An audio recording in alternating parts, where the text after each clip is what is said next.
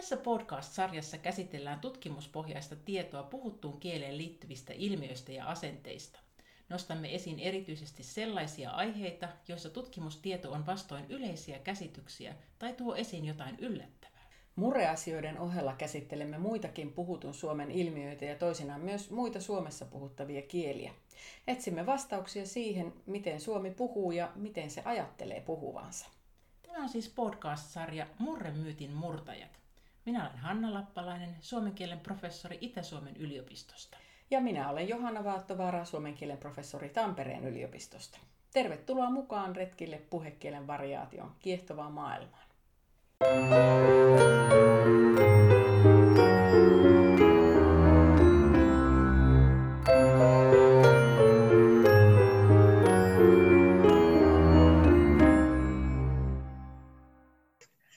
Arjessa kuulemme ja esitämme toisille monenlaisia pyyntöjä ja ohjeita. Nämä kehotukset voivat saada erilaisia muotoja. Anna kahvia. Annatko kahvia? Antaisitko kahvia? Tai vaikkapa yksi kahvi. Onko pyyntöjen muotoilu sitten ihan sattumanvaraista? Tai mitä eri muodoista pitäisi ajatella kohteliaisuuden näkökulmasta? Missä määrin asiakaspalvelijat muokkaavat puhettaan kunkin asiakkaan mukaan? Muun muassa tällaisia kysymyksiä on tänään kanssani pohtimassa tutkija Anu Rouhikoski Helsingin yliopistosta. Tervetuloa mukaan, Anu. Kiitos Hanna. Kiva olla täällä. Sä väittelit viime kesänä ja sun väitöskirjas käsittelee pyyntöjen, neuvojen ja ohjeiden esittämistä Kelan asiakaspalvelussa, eli olet ihan tämän aiheen asiantuntija. Ennen kuin mennään tähän kiinnostavaan tutkimukseen, niin kelataan vähän sun elämää taaksepäin ja selvitellään, että miten päädyit tämän aiheen äärelle. Mä oon huomannut, että monen tutkijan kohdalla tämä ihan gradun aihe on jo osaltaan viitottanut sitä myöhemmän tutkijan uran suuntaa. Mitä sä tutkit aikoinaan sun gradussa ja mistä sait siihen kimmokkeen? Joo, kelataan vaan. Mä tutkin gradussa ihan eri asiaa kuin sitten myöhemmin tässä väitöskirjassa. Nimittäin gradun aiheena oli muuttajan kielen variaatio erilaisissa puhetilanteissa, nimenomaan siis Suomen sisällä murrealueelta toiselle muuttaneen henkilön kielen vaihtelu. Mulla oli tutkittavana yksi Pohjois-Savosta pääkaupunkiseudulle muuttanut nuori nainen, opettaja. Ja mä äänitin hänen puhettaan eri tilanteissa ja eri puhekumppaneiden kanssa hän teki osan näistä nauhoituksista vielä itsekin, että mä en ollut paikalla. Ja sitten mä vertailin esimerkiksi sitä, miten paljon hän käytti savolaismurteiden piirteitä eri puhetilanteissa.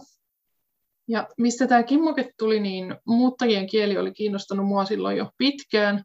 Omassakin suvussa on muutettu aika paljon ympäri Suomea. Yksi toinen ää, tota, isoisä oli jopa Karjalan evakko, että mä olen silleen jo aika pienenä kuullut erilaisia murteita. Ja itsekin muutin aikoinani opiskelemaan maalta Helsinkiin. En tosin kaukaa Uudenmaan sisältä, mutta kuitenkin tiettyjä eroja oli kielessä havaittavissa. Ja sitten lisäksi minulla on ollut paljon opiskelukavereita, jotka oli muuttanut Helsinkiin muualta Suomesta kauempaakin. Ja sitten proseminaarivaiheessa mä luin vielä Pirkko Nuolijärven väitöskirjan, joka on semmoinen klassinen sosiolingvistinen tutkimus Pohjois-Savosta ja Etelä-Pohjanmaalta Helsinkiin muuttaneiden suurten ikäluokkien ihmisten kielestä se oli mulle tosi inspiroiva ja tärkeä teos, ja mä halusin sitten tarkastella näitä samoja teemoja pro-seminaarissa ja myöhemmin gradussa. No tuosta gradun teosta ei ole nyt kulunut ihan hyvä tovi, mutta jos sä muistelet sen päätuloksia, niin mitä niistä on jäänyt päällimmäisenä mieleen, että mikä susta itsestäsi oli kaikkein kiinnostavinta? No ehkä se, että se gradun informantti, jolle mä annoin peiten nimen Sini, niin Sini tallensi itse pari keskustelua siellä kotiseudullaan Pohjois-Savossa lomilla, kun hän jutteli siellä asuvien vanhempiensa ja sisarustensa kanssa. Ja silloin oli tosi kiehtovaa nähdä, miten hän siinä keskustelussa, siinä ympäristössä alkoi käyttää sellaisia savolaismurteiden piirteitä, joita hän ei sitten täällä Helsingin nauhoituksissa käyttänyt lainkaan. Esimerkiksi kun hän on opettaja, niin oppituntia pitäessään Helsingissä hän taas puhui hyvin yleiskielisesti ja puolitellusti. Nämä on kyllä tosi kiehtovia ja tällaisia tutkimuksia kyllä kannattaisi tehdä varmasti jatkossakin. No sun valmistumisen jälkeen niin olet tosiaan toiminut useammassakin tutkimushankkeessa. Ensin oli tutkimusavustajana ja sitten myöhemmin väitöskirjan tekijänä. Ensimmäinen näistä hankkeista taisi olla murresyntaksi-hanke. Kerro vähän, että mistä tuossa hankkeessa oli kysymys ja millaisia työtehtäviä sulla oli siinä? Joo, murresyntaksihankkeessa mä olin tosiaan tutkimusapulaisena, eli en varsinaisesti siinä itse vielä tutkinut mitään. Mutta siinä hankkeessa tarkasteltiin puhutun kielen syntaksia, eli lauseoppia. Sehän on hyvin erilaista kuin sitten kirjoitetussa kielessä.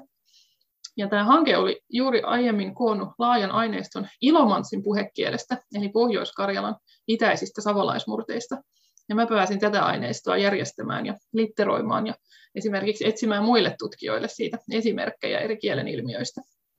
Yksi ilmiö oli monikon kolmannen persoonan vermimuodon, eli tämän what-that-loppusen muodon niin sanottu impersonaalinen käyttö. Esimerkiksi, että sanovat, että tulee kylmä kesä tai siellä sairaalassa antoivat lääkettä. No sun tutkimusaihe ja aineisto, ne ei sitten kuitenkaan löytynyt ihan suoraan tuon hankkeen parista, vaikka selvästi sielläkin oli kiinnostavia asioita tutkittavaksi, vaan päädyit sitten tutkimaan lopulta helsinkiläisissä Kelan toimistoissa videoitua aineistoa. Miten ja miksi sä valitsit just tämän aineiston?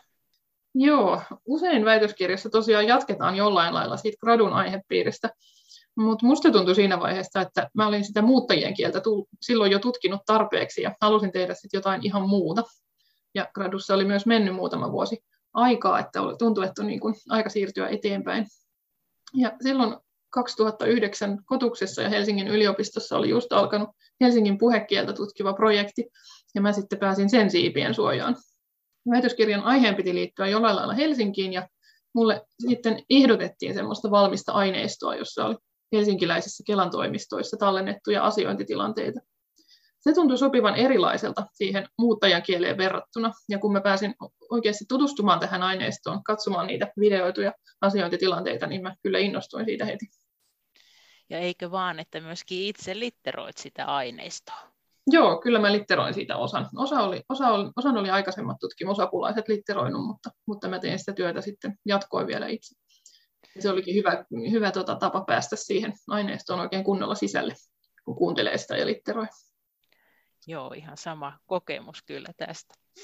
No alku ei ollut varmaan ihan selvää, että sä keskityt näihin asiantikeskustelujen pyyntöihin ja neuvoihin ja ohjeisiin, josta sitten myöhemmin tuli sun väitöskirja-aihe ja oot kutsunut näitä toimintoja yhteisellä nimityksellä direktiivi. Mistä juuri tämä aihe nyt sitten valikoitu? Joo, se ei ollut aluksi ollenkaan selvää. Alun perin mun piti keskittyä sellaisten äänen- ja muotopiirteiden variaatioon, joita sosiolingvistiikassa on perinteisesti tutkittu tosi paljon. Esimerkiksi pronominien variaation, sanotaanko mä vai minä vai mä, tai demonstratiivipronomineista täh, tämä vai tämä, tuo vai toi, tai sitten A-loppusten vokaaliyhtymien edustukseen, että sanotaanko korkea vai korkea, kelakorttia vai kelakorttia ja niin edelleen. Ja yhden artikkelinkin mä ehdin kirjoittaa just noista A-loppuisista vokaaliyhtymistä, mutta se ei sitten lopulta kuitenkaan päätynyt osaksi väitöskirjaa ollenkaan, vaan se julkaistiin muualla. Mutta mistä tuli juuri noin pyynnöt ja neuvot ja ohjeet, eli direktiivit? No, heti kun mä ensimmäisiä kertoja kävin läpi tätä videoaineistoa niistä Kelan asiakaspalvelutilanteista, niin huomiota kiinnitti, että siinä oli todella paljon erilaisia direktiivejä. Ja erityisen paljon oli sellaisia nollapersoonamuotoisia modaaliverbirakenteita, kuten Eli sitten tämä korvaushakemus pitäisi vielä täyttää, tai jos on tyytymätön siihen päätökseen, niin sitten pitää hakea sitä muutosta. Eli sanotaan, mitä pitää tehdä, mutta ei sitä, että kenen pitää tehdä. Ja nämä erilaiset direktiivirakenteet tuntuivat alusta asti kiinnostavilta, myös aika haastavilta, tutkittavilta, mutta lopulta ne sitten vei mukanaan ja tein päätöksen jossain vaiheessa, että keskityn väitöskirjassa pelkästään direktiiveihin, jotta siitä väitöskirjasta tulisi yhtenäisempi kokonaisuus. No, se oli aivan varmasti viisas päätös ja sen myöskin nämä tulokset osoittaa. Mutta ennen kuin mennään niihin tuloksiin, niin puhutaan hetki tuosta aineistosta. Et ollut tosiaan itse keräämästä tätä aineistoa, vaan, vaan se oli jo ennalta siinä mielessä valmiina. Tiedät kuitenkin varmaan aika paljonkin sen taustoista. Mä luulen, että joitakin kuulijoita saattaa vähän mietityttää, että miten ihmeessä tällainen aineisto on saatu kerättyä ja oliko osallistuja vaikeita saada mukaan ja mikä sun kokemus on siitä, että kuinka paljon se videokameran läsnäolo on mahtanut vaikuttaa aineistoon, että mahtaako ihmiset nyt sitten esittää enemmän jotakin kuin normaalitilanteissa? Joo, en ollut itse mukana sitä keräämässä, että se oli siinä vaiheessa jo tota, videoitu, mutta tota, tiedän kyllä jonkun verran näistä asioista. Aineistojen keräämisessä on ensinnäkin aina tosi tärkeää, että puhujille kerrotaan, mistä tässä keruutyössä on kysymys, että he saa esittää lisäkysymyksiä, jos tulee jotain kysyttävää, ja että kaikki saa vapaasti päättää, että lähteekö mukaan vai ei. Ja ihan erityisen tärkeää se on tämmöisissä viranomaisasiointien tallentamisissa, niin kuin Kelassa, jossa käsitellään hyvin henkilökohtaisia ja ehkä arkaluonteisiakin asioita.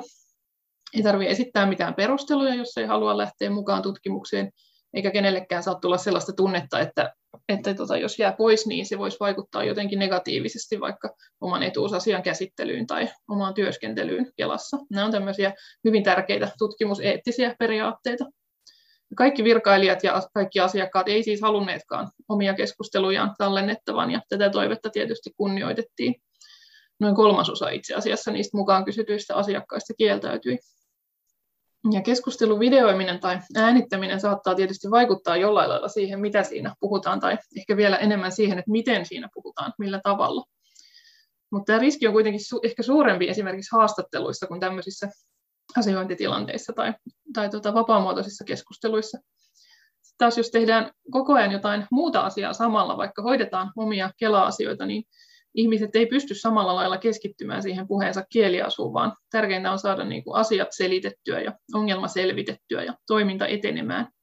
Mä luulen, että aika moni saattaa jopa kokonaan unohtaa, että sitä keskustelua ollaan myös videoimassa, tai ei ainakaan pysty kiinnittämään videokameraan kauhean paljon huomiota.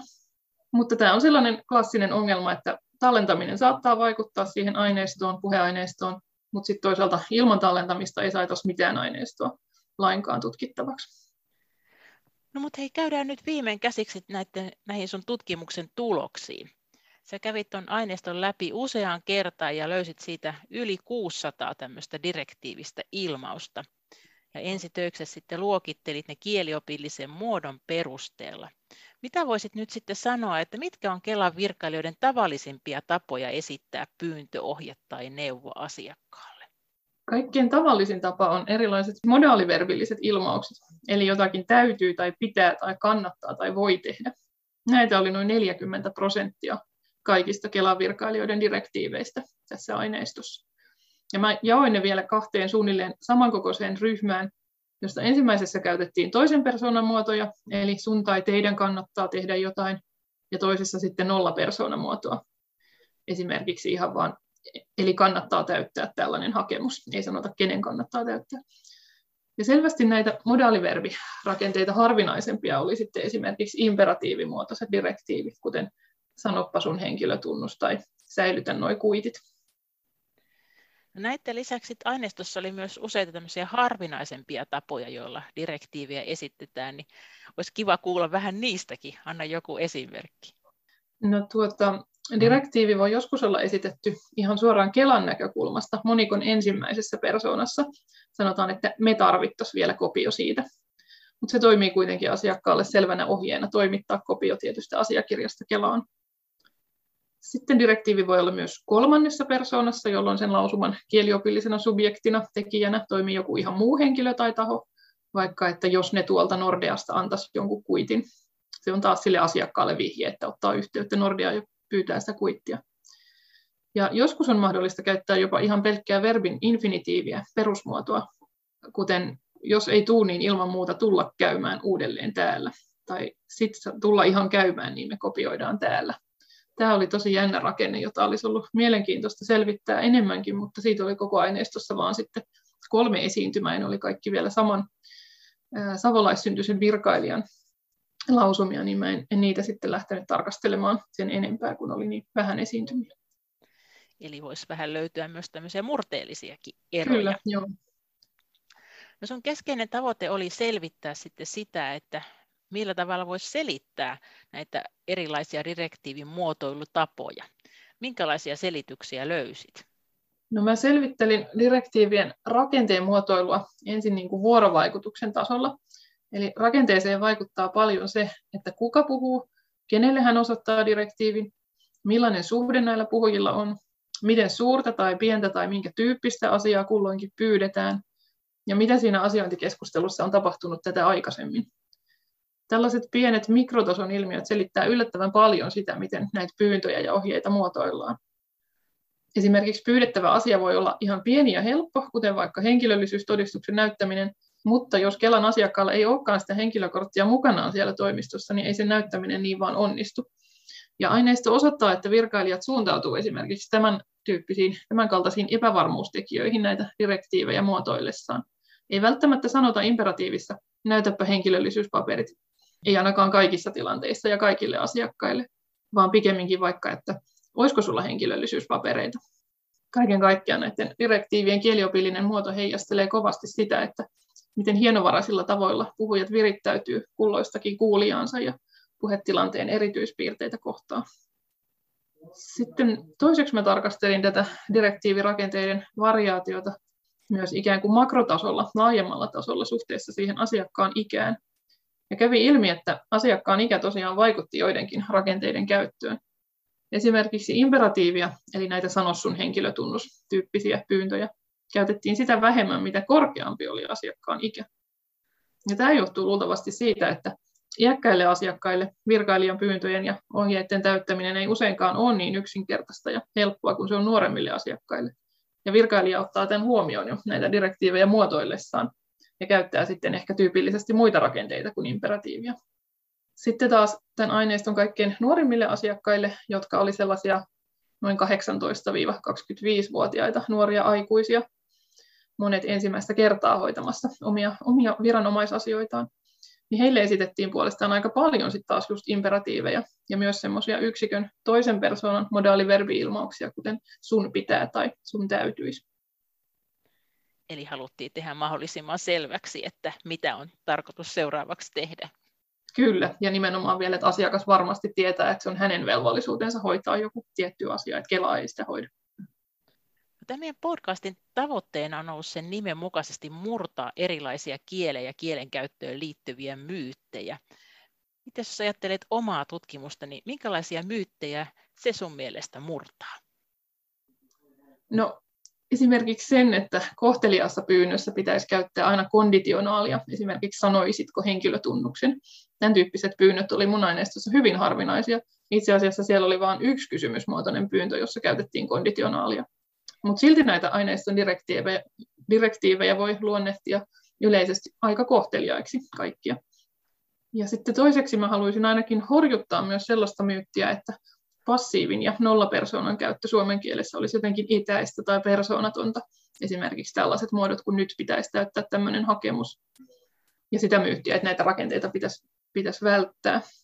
Todellisuudessa nollapersoonaa käyttämällä voidaan ilmaista hyvin hienovaraisia neuvoja ja ohjeita osoittaa, että sama toimintaohje pätee muihinkin Kelan asiakkaisiin kuin tähän paikalla olevaan asia, yhteen asiakkaaseen, tai että virkailija ei käsittele antamaansa ohjetta ongelmattomana rutiinitoimena, vaan ottaa huomioon just asiakkaalle koituvan vaivan tai asian arkaluonteisuuden.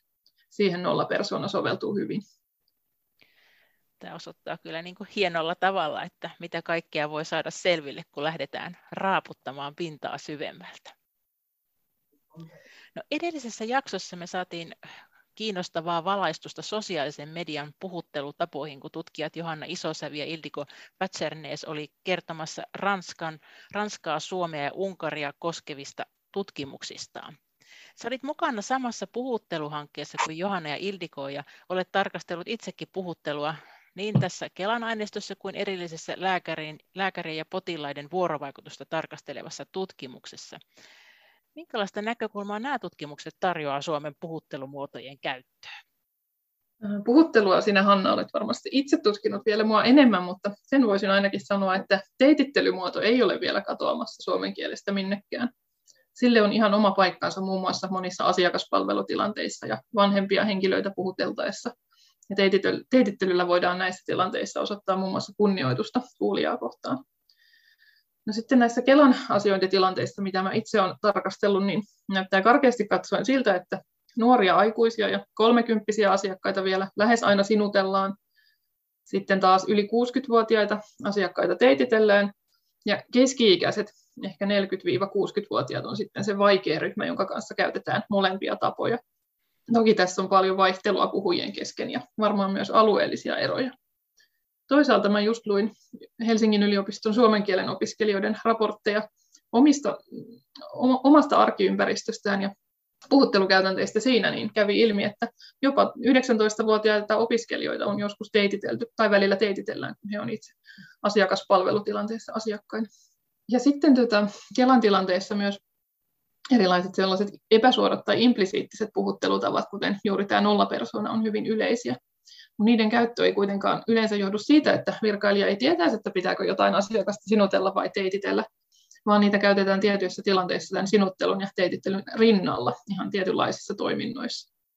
Ja sen voisi vielä mainita, että sitä niin, semmoista niin sanottua nominaalista puhuttelua, eli etunimen tai sukunimen tai tittelin käyttöä, niin kuin äh, tyylin rouva Virtanen, niin sitä ei esiinny näissä Kelan tilanteissa lainkaan. Nyky-Suomessa voi tuntuakin itsestäänselvyydeltä, että yleensä käytetään puhuteltaessa etunimeä, jos jotain puhuttelusanaa ylipäätään käytetään, mutta nämäkin asiat ovat hitaassa muutoksessa.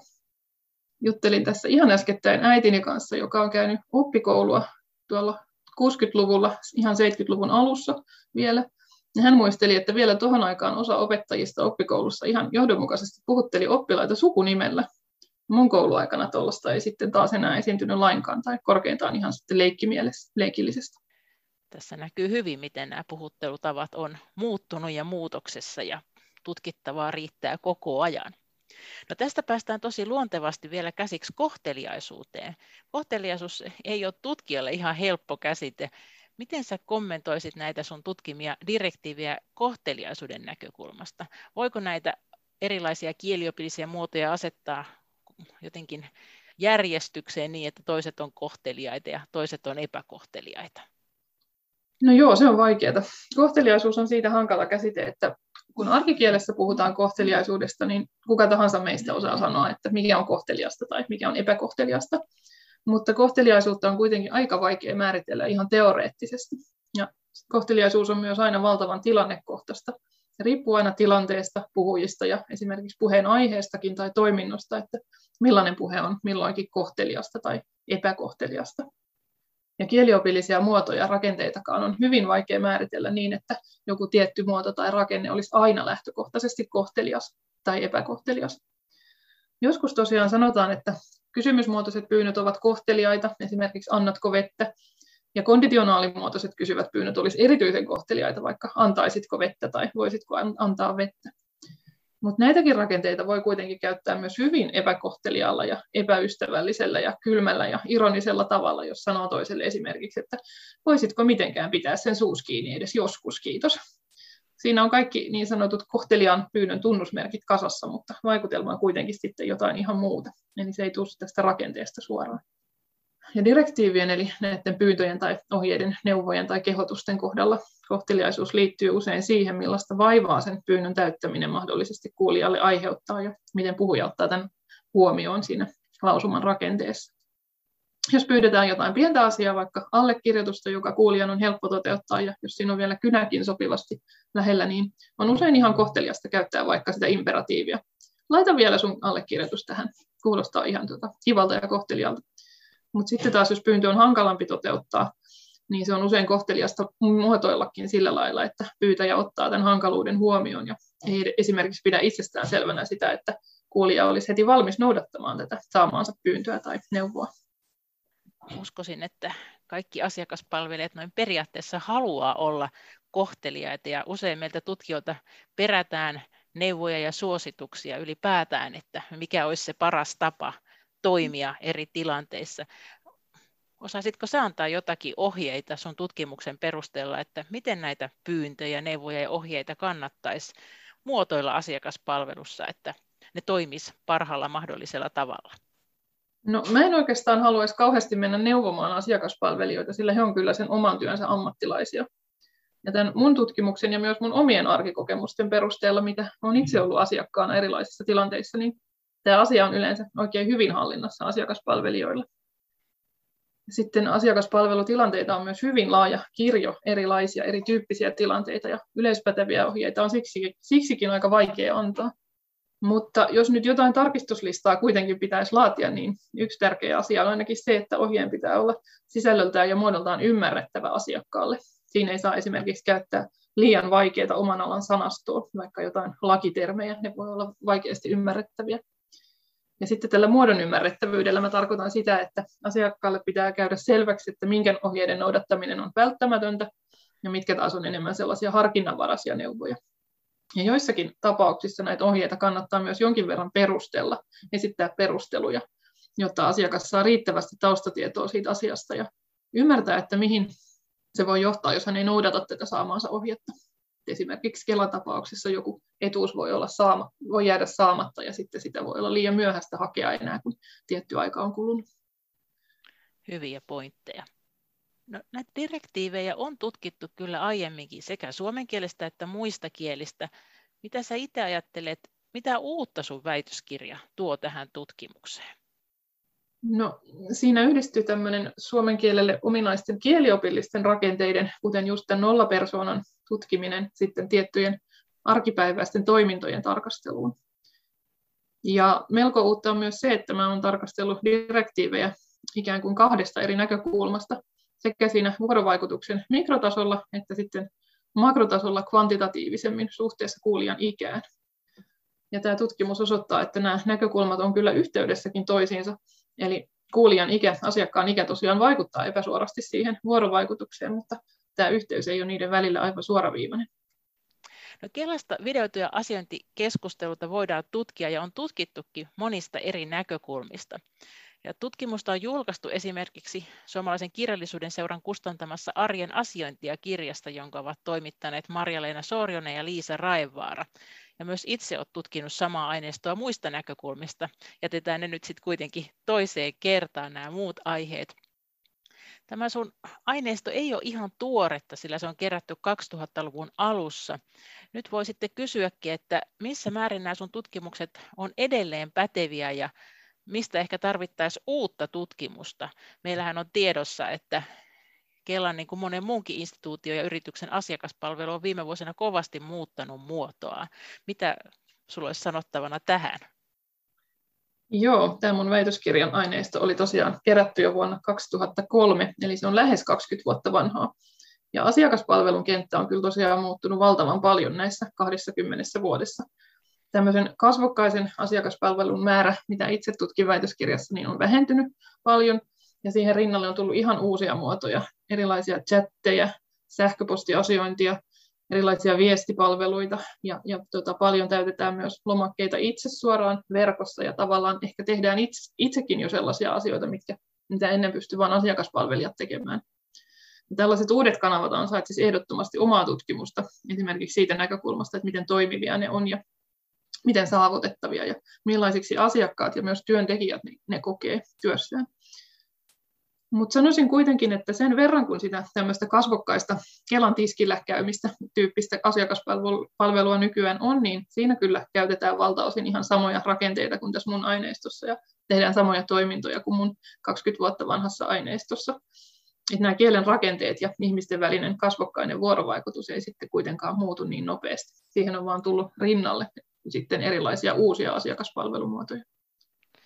Ja tämä sunkin tutkimus toimii mainioina vertailukohtana sitten varmasti, jos päästään tutkimaan näitä muita kanavia. Puhelinpalvelua itse asiassa onkin jo tutkittu. Näin on. No, millaiset asiat sinua itse asiassa kiinnostaa tällä hetkellä? Eli minkälaisiin aiheisiin haluaisit tarttua seuraavaksi? Kyllä minua kiinnostaisi jatkossakin vielä tutkia pyyntöjä tai neuvoja tai ohjeita tuntuu, että oon nyt vasta päässyt niiden kanssa kunnolla vauhtiin ja ymmärrän kunnolla, mistä niissä on kysymys. Mutta seuraavaksi mä haluaisin tarkastella näitä samoja toimintoja puhutun kielen sijaan kirjoitetussa kielessä, esimerkiksi erilaisissa ohjeteksteissä, vaikka Kelan teksteissä asiakkaille tai vaikka y- tota, yliopiston opiskelijoille kirjoittamissa ohjeissa. Tai sitten toisaalta olisi kiinnostavaa katsoa myös sellaista kirjoitetun ja puhutun kielen välimaastoa, esimerkiksi netin keskustelupalstoja, joilla, joissa tyypillisesti pyydetään ja annetaan neuvoja mitä erilaisimmista aiheista. Tällaiselle tutkimukselle olisi kyllä aivan varmasti tarvetta, joten toivotaan nyt sitten, että sinulle avautuu mahdollisuus laajentaa tätä direktiivitutkimusta tähän suuntaan. Hei, lämmin kiitos tästä haastattelusta, Anu. Kiitos, Hanna. Ja jos haluat tutustua tarkemmin Anu Rouhikosken väitöskirjaan, niin sen yhteenveto-osa sekä nämä kaikki artikkelit löytyy verkosta, eli pääset pureutumaan niihin myös syvällisemmin. Seuraavassa jaksossa pääset kuulemaan tuoreita tunnelmia kenttäretkeltä Savitaipaleelta. Millaista on kerätä puhekielen aineistoa ja miten aineiston keruuseen pitää valmistautua? Entä millaisia ilmiöitä tällaisesta aineistosta voi tutkia? Muun muassa tällaisista teemoista ovat kanssani keskustelemassa kenttätyökurssille osallistuneet opiskelijat. Kuulemisiin pääsiäisen jälkeen.